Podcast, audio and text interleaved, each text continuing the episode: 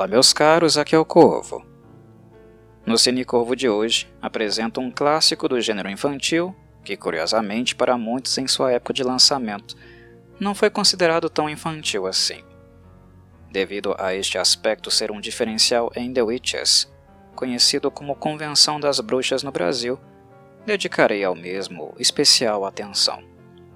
Na minha análise, é justamente seu traço menos infantilizado aquilo que fez deste um dos filmes mais divertidos de muitas infâncias, visto que a obra foi transmitida à exaustão na TV aberta durante a década de 90. Antes de prosseguir, faço a ressalva que, por razões técnicas, precisarei dar alguns spoilers, inclusive relacionados ao encerramento. Portanto, quem jamais assistiu The Witches, por favor, o faça antes de ouvir na íntegra este podcast. E cuidado para não confundirem este exemplar com o péssimo remake de 2020.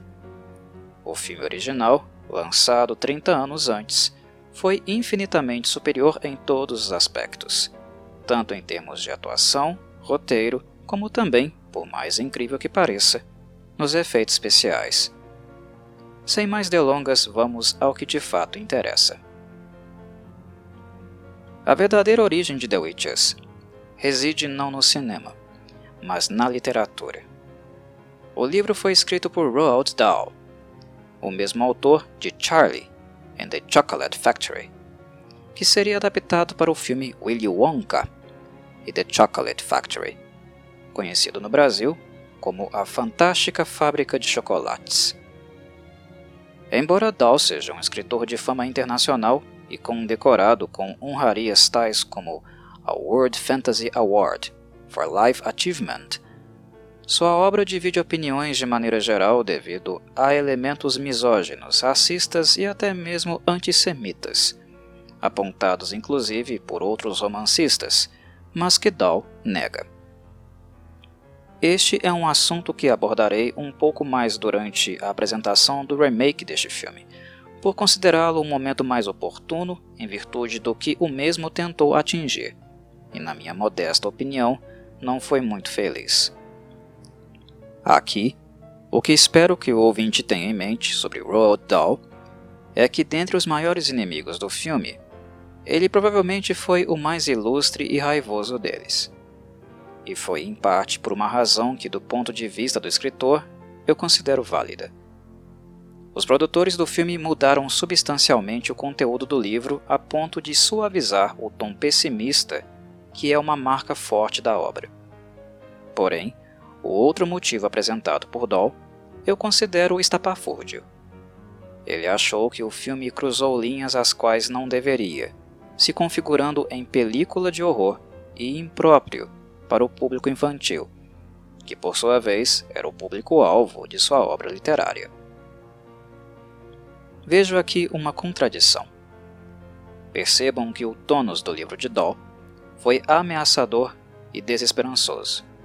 Afinal, a criança amaldiçoada, que no livro não tem nome, jamais recuperaria a verdadeira forma, e além disso, ficaria condenada a viver pelo tempo que um camundongo vive, normalmente menos de uma década, caso sobreviva ao ataque de predadores. É claramente um final triste, oposto ao modelo Disney, que imperava nas animações e filmes da época. Obviamente, os produtores de The Witches não tiveram a coragem de manter um encerramento tão melancólico, criando assim a bruxa Susan Irving, interpretada por Jane Horrocks, assistente da Grand High Witch, a bruxa Mor, encarnada memoravelmente por Angelica Houston. Irvin é a ovelha negra que adora se vestir de branco, se me permitem a brincadeira. É a bruxinha do bem, avessa aos costumes dessas criaturas odiáveis, e a benfeitora do menino Luke no término do filme. Coisa que Doll odiou profundamente. Ele odiou absolutamente tudo sobre esta personagem. Mas deixemos algumas coisas claras. A decisão de inserir um final feliz não foi arbitrariamente tomada pela Warner Bros. O diretor Nicholas Roeg e o produtor Jim Henson filmaram dois finais diferentes. No primeiro deles, temos uma adaptação fiel ao livro onde Luke termina condenado à forma de rato, o que foi feito no remake de 2020.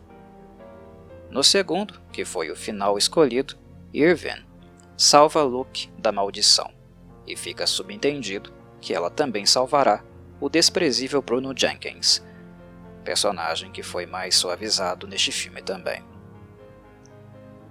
Com ambos finais à disposição, a Warner realizou exibições teste, reservadas, para colher feedback direto do público antes do lançamento oficial.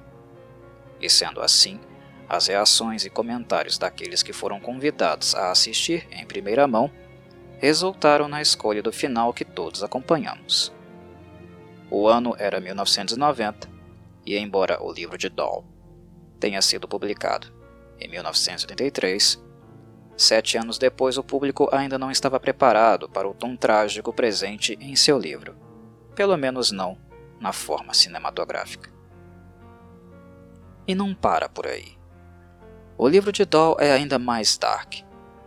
A avó, no filme interpretada pela sueca Mai Zetterling, é muito mais altiva, enérgica pois encarna uma mulher que no passado foi realmente uma caçadora de bruxas.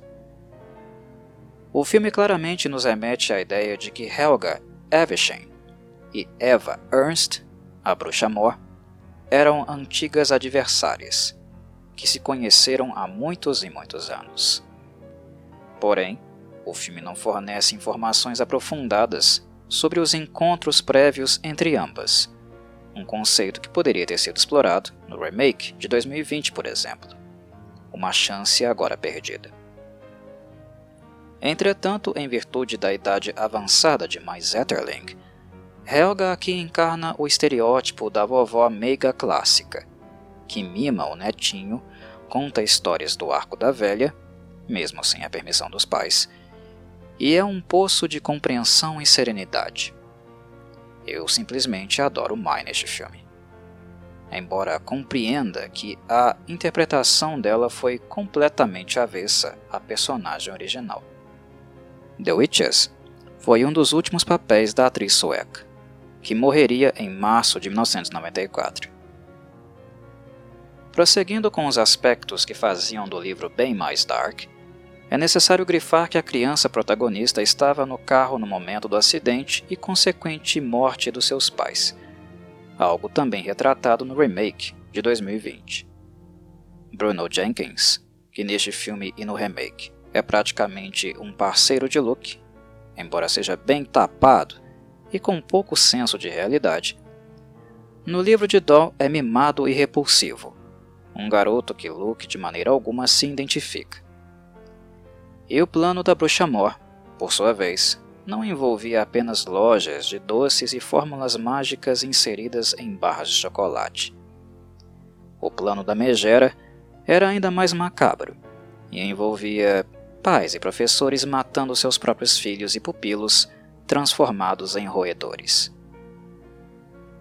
Roald Dahl ficou profundamente enfurecido com as alterações coisa que já havia acontecido previamente na adaptação de Charlie and the Chocolate Factory. Após assistir The Witches, lançado em maio de 1990, ele deixou em seu testamento algumas condições específicas para que no futuro suas obras fossem adaptadas com menos liberdades criativas. Roald Dahl morreu naquele mesmo ano, no mês de novembro e o que nos resta é a curiosidade sobre como ele reagiria aos remakes dos filmes citados, que, na minha avaliação, foram infinitamente inferiores. Dito isso, eu havia mencionado que considero parte das críticas de Dom contraditórias, e por sua vez, de vários críticos que endossaram o desagrado dele. E explico a razão.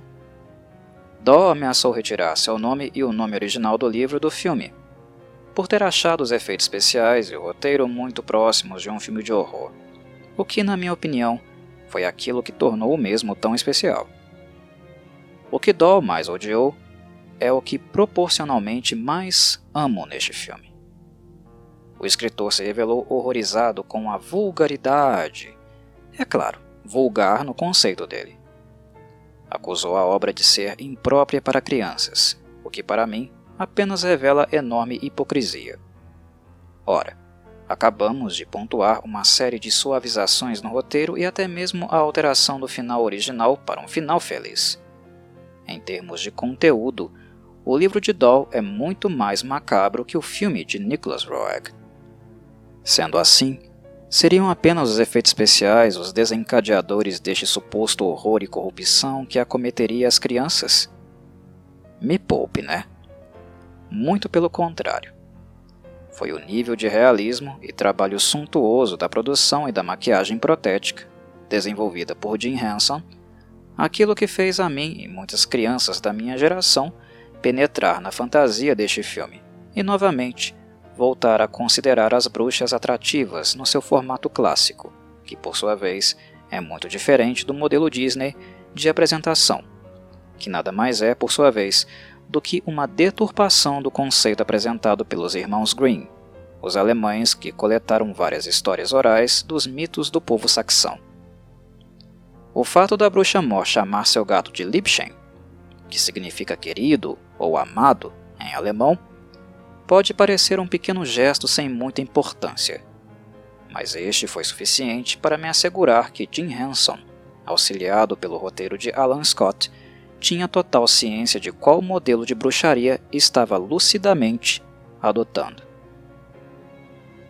Não estamos falando aqui de mulheres portadoras da magia que existe no faz de conta, e muito menos das bruxas do mundo real, que são mulheres com profundo espírito coletivo, donas de si mesmas, de sua sexualidade e que possuem forte vínculo com a natureza e todos os seres vivos que nela habitam, fauna e flora.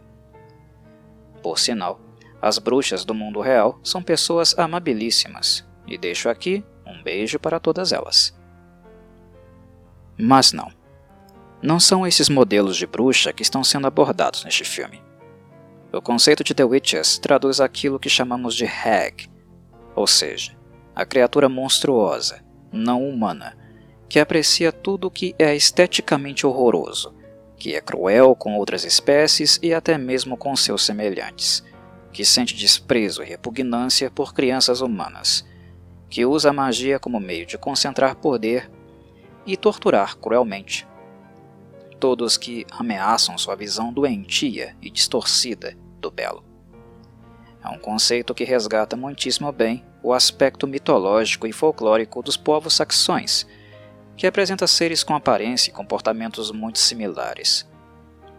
Os contos dos irmãos Grimm são fascinantes e ilustram perfeitamente este paradigma da bruxaria. Para as crianças que cresceram nos anos 90, entupidas pelas bruxinhas da Disney que previamente foram forçadas goela abaixo de seus pais, acompanhar as bruxas do filme The Witches é algo fascinante, em todos os sentidos sermos crianças abordadas na rua por estranhos, que nos oferecem doces em troca de que os acompanhemos, por exemplo, era um terror muito mais real, que nós podíamos identificar com mais facilidade em nossos cotidianos. E um filme como este, ao invés de prejudicar nosso desenvolvimento, julgamento e bem-estar, como acreditavam Dow e críticos, na verdade estava nos prestando um excelente serviço. O filme foi categórico conosco, no sentido de alertar o perigo que falar ou aceitar doces de estranhos pode representar. Um filme apresentar uma suposta mulher oferecendo barras de chocolate, com olhos violeta, e manusear uma serpente com naturalidade pode ser algo intimidador para crianças. Sem dúvida. Mas este é o horror do bem, meus caros aquele que pode impedir crianças ingênuas de caírem nas mãos não das bruxas do faz de conta, mas dos verdadeiros monstros que pertencem à espécie humana. Um filme como este é útil, educativo e ao mesmo tempo fascinante graças aos conceitos belíssimos e também assustadores que apresenta. Quem, durante a vida, nunca se deparou com uma pintura, telas realísticas como aquelas apresentadas aqui.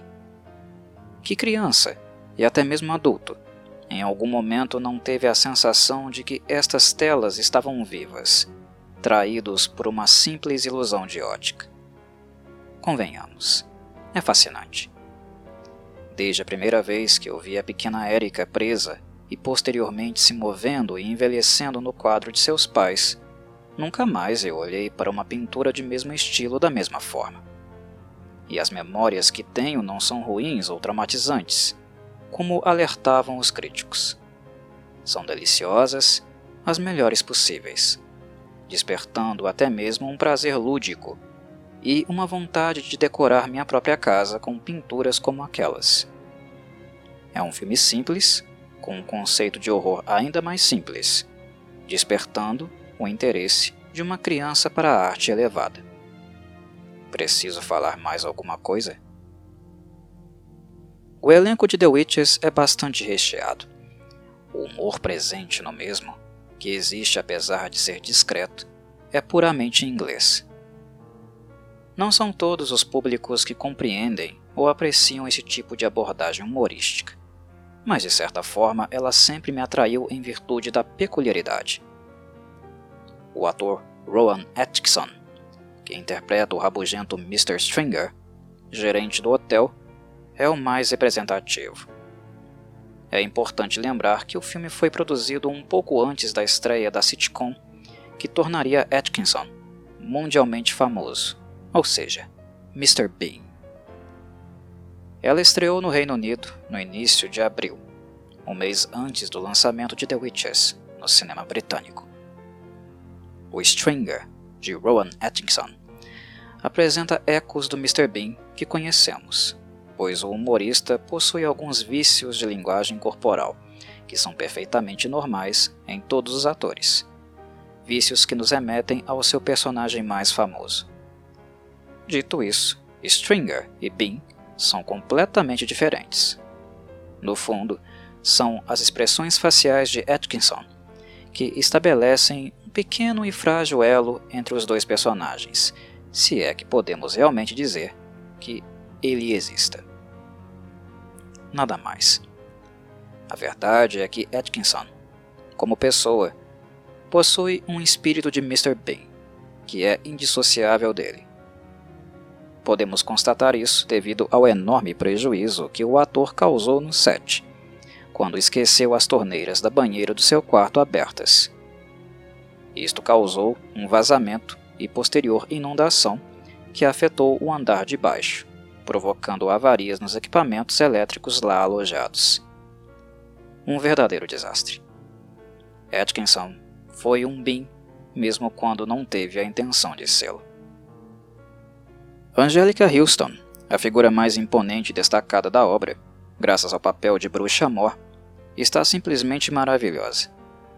Assistir Anne Hathaway interpretando o mesmo papel no remake de 2020 só me fez constatar ainda mais como Angelica Houston foi a escolha perfeita para interpretar Eva Ernst, desconsiderando, é claro, as diferenças físicas entre a personagem do filme e a personagem original dos livros, que era muito mais jovem e menor que Houston.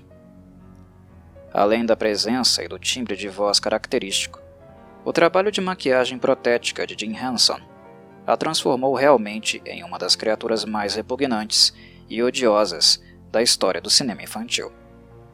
Que trabalho fenomenal! Mesmo após décadas, a qualidade e tratamento do látex são de um nível admirável e inspirador para qualquer profissional que trabalhe na área ou entusiastas deste tipo de arte. Foram necessárias absurdas oito horas de trabalho ininterrupto para que Angelica Houston revelasse o aspecto dessa criatura medonha. Se por um lado deve ter sido extenuante para ela ficar sentada e imóvel tanto tempo, com o ônus de ainda ter que filmar após a conclusão da aplicação, por outro, isso nos dá ainda mais motivos para elogiá-la e também valorizar o trabalho incrível de Jim Henson.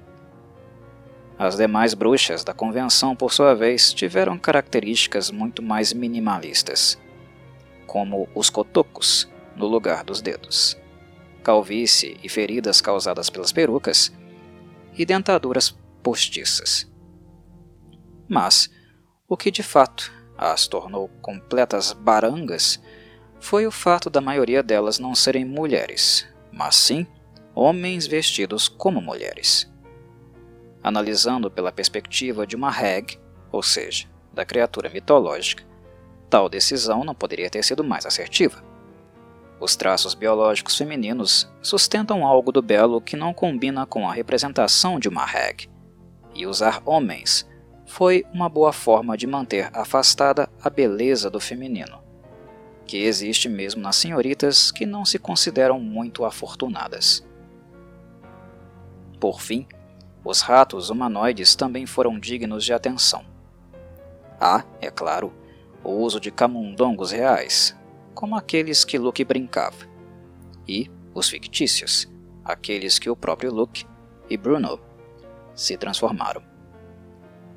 Podemos notar perfeitamente a diferença. Mas existe também o camundongo humanoide, ou seja, o boneco utilizado para representar o corpo em processo de transformação de Bruno Jenkins.